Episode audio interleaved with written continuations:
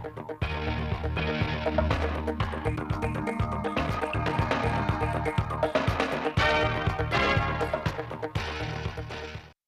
kính chào quý vị, chào các bạn. Bây giờ là bản tin thời sự trực tiếp 16 giờ chiều nay của Đài Phát thanh và Truyền hình Thanh Hóa. Hôm nay ngày 6 tháng 12, Quốc hội khóa 15 tiếp tục kỳ họp bất thường lần thứ nhất dưới sự chủ trì của đồng chí Lại Thế Nguyên, Phó Bí thư Thường trực Tỉnh ủy, Trường đoàn đại biểu Quốc hội tỉnh Thanh Hóa. Các đại biểu Quốc hội đang công tác tại tỉnh Thanh Hóa đã thảo luận tại tổ về dự thảo các dự án luật sửa đổi và một số nội dung quan trọng khác. Các đại biểu đều thống nhất cao với việc cần thiết phải sửa đổi 8 luật gồm dự án luật sửa đổi bổ sung một số điều của luật đầu tư công, luật đầu tư theo phương thức đối tác công tư, luật đầu tư, luật đấu thầu, luật điện lực, luật doanh nghiệp, luật thuế tiêu thụ đặc biệt và luật thi hành án dân sự. Các đại biểu cho rằng các nội dung sửa đổi sẽ tháo gỡ được những vướng mắc trên các lĩnh vực liên quan, đồng thời đóng góp nhiều ý kiến quan trọng để luật ban hành sát với thực tế hơn – cho ý kiến vào chủ trương đầu tư dự án xây dựng công trình đường cao tốc Bắc Nam phía Đông giai đoạn 2021-2025, các đại biểu nhất trí với sự cần thiết đầu tư dự án, trong đó xác định đến năm 2025 cơ bản hoàn thành tuyến đường bộ cao tốc Bắc Nam phía Đông. Các đại biểu cho rằng đây là dự án rất quan trọng, cần phải được thực hiện sớm hơn bởi đây là công trình hạ tầng quan trọng hỗ trợ cho tăng trưởng phát triển của đất nước. Tại phiên thảo luận, các đại biểu cũng đã đóng góp nhiều ý kiến quan trọng vào dự thảo nghị quyết thí điểm một số cơ chế chính sách đặc thù phát triển thành phố Cần Thơ. Sáng nay, đồng chí Lê Đức Giang, Phó Chủ tịch Ban dân tỉnh cùng lãnh đạo các sở ngành đơn vị địa phương liên quan đã đi kiểm tra thực địa và nghe báo cáo tháo gỡ khó khăn cho dự án hệ thống tiêu ống Đông Sơn. Hệ thống tiêu úng Đông Sơn là dự án đa mục tiêu có vai trò tiêu úng cho khoảng 13.356 ha đất nông nghiệp và đô thị của các huyện Thiệu Hóa, Đông Sơn, Quảng Sương và thành phố Thanh Hóa. Dự án được Bộ Nông nghiệp và Phát triển Nông thôn phê duyệt đầu tư tại quyết định số 1119 ngày 23 tháng 4 năm 2007 sau 3 lần được điều chỉnh vào các năm 2009, 2010 và 2019, tổng mức đầu tư được phê duyệt sau điều chỉnh bổ sung lần cuối là hơn 978 tỷ đồng. Phát biểu chỉ đạo tại buổi làm việc, Phó Chủ tịch Ban dân tỉnh Lý Đức Giang nêu rõ, dự án hệ thống tiêu ống Đông Sơn đã trải qua 14 năm từ khi triển khai thi công, đến nay đã chậm tiến độ, nhiều hạng mục chưa hoàn thành. Hiện tại, mục đích cho công tác thủy lợi của dự án đã cơ bản đáp ứng, nhưng mục tiêu cải tạo cảnh quan môi trường thì còn rất hạn chế. Với nhiều vướng mắc khó tháo gỡ, gần đây Bộ Nông nghiệp và Phát triển Nông thôn cũng đã có văn bản chỉ đạo hướng giải quyết tạm thời. Trên cơ sở quan điểm của Bộ Nông nghiệp và Phát triển Nông thôn, đồng chí Phó Chủ tịch Ban dân tỉnh yêu cầu Ban dân thành phố Thanh Hóa tập trung giải quyết nhiều điểm vướng mắc trong thẩm quyền cho phép. Trước hết, tạm thời dừng thi công các công trình hạng mục đang vướng mắc mặt bằng, khẩn trương thu hồi những nguồn vốn dự ứng nhằm không để thất thoát, đồng thời tiến hành thu hồi phần vốn tạm ứng của các công ty, nhà thầu liên quan phải kiên quyết thu hồi những khoản chi chưa đúng quy định của các bên liên quan mà lâu nay chưa thể giải quyết được, tiến hành thực hiện quyết toán các gói thầu theo yêu cầu của Bộ Nông nghiệp Phát triển nông thôn trước đó. Đồng chí Phó Chủ tịch Ban dân tỉnh cũng yêu cầu thành phố Thanh Hóa tăng cường quản lý trật tự xây dựng, ngăn chặn hiệu quả tình trạng xây dựng công trình trái phép đang diễn ra trong các vùng đã được quy hoạch của dự án. Sáng nay ngày 6 tháng 1, Viện Kiểm sát Nhân dân tỉnh đã tổ chức hội nghị triển khai nhiệm vụ kiểm sát 2 cấp 2022 Hội nghị được tổ chức trực tuyến đến các điểm cầu tại Viện Kiểm sát Nhân dân các huyện thị xã thành phố trong tỉnh. Năm 2021, mặc dù dịch COVID-19 ảnh hưởng trực tiếp toàn diện đến mọi mặt của đời sống xã hội, tuy nhiên việc Kiểm sát Nhân dân hai cấp tỉnh Thanh Hóa đã nỗ lực hoàn thành và hoàn thành vượt mức 22 trên 22 chỉ tiêu thi đua là một trong những địa phương được Viện Kiểm sát Nhân dân tối cao tặng thưởng danh hiệu đơn vị dẫn đầu phong trào thi đua trong cả nước, góp phần thực hiện tốt chức năng kiểm sát, việc tuân thủ quy định pháp luật trong hoạt động tư pháp, bảo vệ quyền con người, bảo vệ pháp chế xã hội chủ nghĩa, hạn chế oan sai cũng như bảo lọt tội phạm trong hoạt động điều tra truy tố xét xử. Trong năm 2022, Viện Kiểm sát hai cấp đã đưa ra 9 nhóm giải pháp để thực hiện tốt các chỉ tiêu nhiệm vụ đã đề ra, trong đó nhiệm vụ trọng tâm là tiếp tục chú trọng quán triệt và thực hiện các quan điểm, định hướng, cải cách tư pháp của Bộ Chính trị và Ban Thường vụ tỉnh ủy gắn với việc thực hiện các nhiệm vụ công tác của ngành, nâng cao trách nhiệm và chất lượng thực hành quyền công tố, tranh tụng tại các phiên tòa xét xử của Viện Kiểm sát viên. Tập trung triển khai nhiều giải pháp đồng bộ nhằm thực hiện có hiệu quả nhiệm vụ chống oan sai, chống bỏ lọt tội phạm. Thực hiện nghị quyết 39 ngày 17 tháng 5 năm 2015 của Bộ Chính trị về tinh giản biên chế và cơ cấu lại đội ngũ cán bộ công chức viên chức, Đến nay, Thanh Hóa đã tinh giản được hơn 45.200 biên chế, gồm cả cấp tỉnh, cấp huyện, cấp xã và những người hoạt động không chuyên trách ở thôn. Thời gian qua, công tác sắp xếp tổ chức bộ máy tinh gọn, hoạt động hiệu lực hiệu quả gắn với tinh giản biên chế và nâng cao lực lượng đội ngũ cán bộ công chức viên chức các cơ quan đảng, mặt trận tổ quốc và đoàn thể chính trị xã hội các cấp được ban tổ chức tỉnh ủy, ban tổ chức cấp ủy cấp huyện tham mưu triển khai thực hiện và đạt kết quả quan trọng. Riêng trong năm 2021, Ban tổ chức tỉnh ủy đã ban hành 42 kết luận phê duyệt đề án vị trí việc làm, ngạch cán bộ công chức của các cơ quan đơn vị khối đoàn thể ban hành khung số lượng cấp phó các sở, cơ quan ngang sở, đồng thời đã giảm 96 phòng chi cục và tương đương thuộc các cơ quan đảng, các sở ban ngành đoàn thể cấp tỉnh, ủy ban nhân dân các huyện,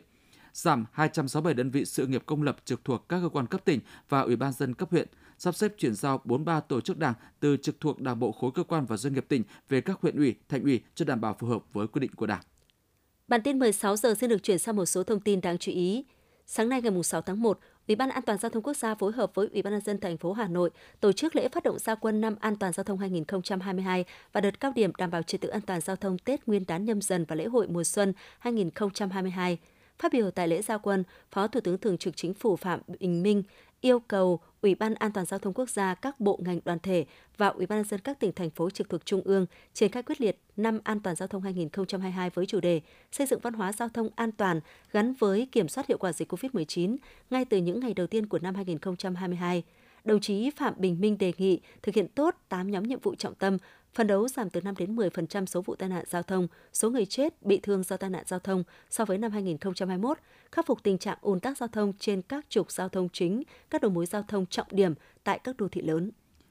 Theo thông tin từ Bộ Công Thương, sau một năm rưỡi thực thi, Hiệp định Thương mại Tự do Việt Nam Liên minh châu Âu đã đem lại những kết quả khả quan, nhất là trong bối cảnh đại dịch COVID-19 diễn biến phức tạp tại cả châu Âu và Việt Nam. Trong đó riêng năm 2021, thương mại hai chiều giữa Việt Nam và EU đạt 63,6 tỷ đô la Mỹ, tăng trưởng 14,8% so với năm 2020. Cụ thể, tổng giá trị hàng hóa Việt Nam xuất khẩu sang Liên minh châu Âu EU đạt 45,8 tỷ đô la Mỹ, tăng 14,2%, còn EU xuất khẩu sang Việt Nam đạt 17,9 tỷ đô la Mỹ, tăng 16,5% so với năm 2020. Đáng chú ý, kim ngạch xuất khẩu của Việt Nam sang EU sử dụng giấy chứng nhận xuất xứ CO mẫu Euro 1 đạt khoảng 7,8 tỷ đô la Mỹ, cho thấy nhiều doanh nghiệp Việt Nam đã tận dụng cơ hội từ việc cắt giảm thuế quan của EU theo EVFTA.